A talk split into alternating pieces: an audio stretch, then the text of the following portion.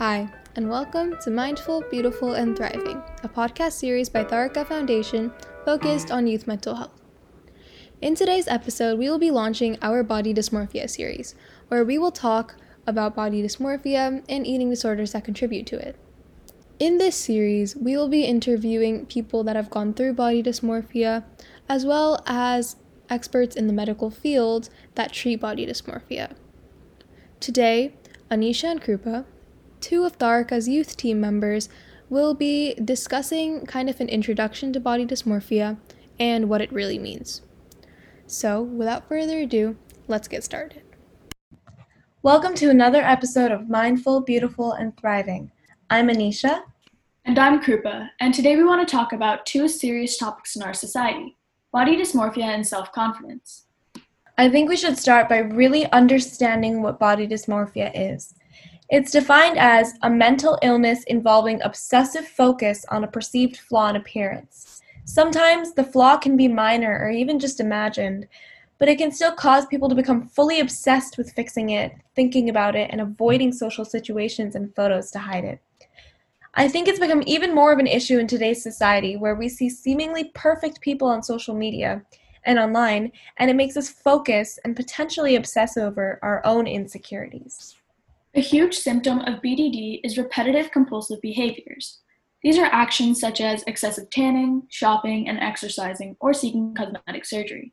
On their own, there may not be a problem, but two or more together may be signs of body dysmorphia. There are many causes of BDD. Peer pressure, social media, and beauty standards are some of the biggest causes. It's really important to also prevent this. It can take over a person because they believe that they are ugly and abnormal, even if no one else thinks the same way. So, gaining self confidence is the best way to prevent body dysmorphia. And I'd just like to emphasize that although a huge percentage of people don't suffer from BDD, feeling body dysmorphia in general is very common in our society. Especially living in a time where social media dominates much of our daily lives, seeing beauty standards that seem impossible to achieve has the ability to make you feel really negative about your own self. It isn't something to be ashamed of, but it is something you should definitely reach out to someone about. BDD is incredibly hard to go through on your own. In the long term, it can cause co occurring disorders such as depression and eating disorders. It can also cause negative social impacts such as poor performance in school or work and loss of relationships.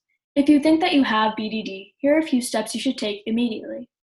First off, talk to a close friend or family member, and when comfortable, reach out to a mental health professional or therapist. There are treatments that can help, but you can't do it alone. You can also work on improving your body dysmorphia without seeking professional help. Here are some ways. 1. Practice reduction strategies. This means removing excessive mirrors from your house or limiting social media screen time per day. Step 2. Practice daily routines. Develop a healthy sleep schedule and a comfortable exercise routine. And step three, try to take risks every day. Try to wear something in your closet that takes you out of your comfort zone, or try to show off something you normally hide. If you feel uncomfortable without makeup, maybe FaceTime a friend barefaced and see how you feel. If you think that a friend or family member has body dysmorphic disorder, here's how to help. Step 1 First, be sure that they have symptoms of body dysmorphia. An easy one to spot is when hanging out with them. If they're constantly talking about a certain body part they hate and how it always seems to take over the conversation, they may have BDD. Step 2 Work on steering conversations away from their appearance and try not to talk about your own insecurities. This can end up in a more negative conversation and won't make the person feel like someone relates to them. Don't mock your friends or family member, even if you think it's a joke. They most likely won't feel the same way, and you need to make sure that they feel comfortable sharing their feelings with you. And last step, encourage them to get help and talk to a therapist or psychotherapist. For people struggling with BDD, a lot of the negative feelings and obsessions come from someone's individual mindset about their flaws.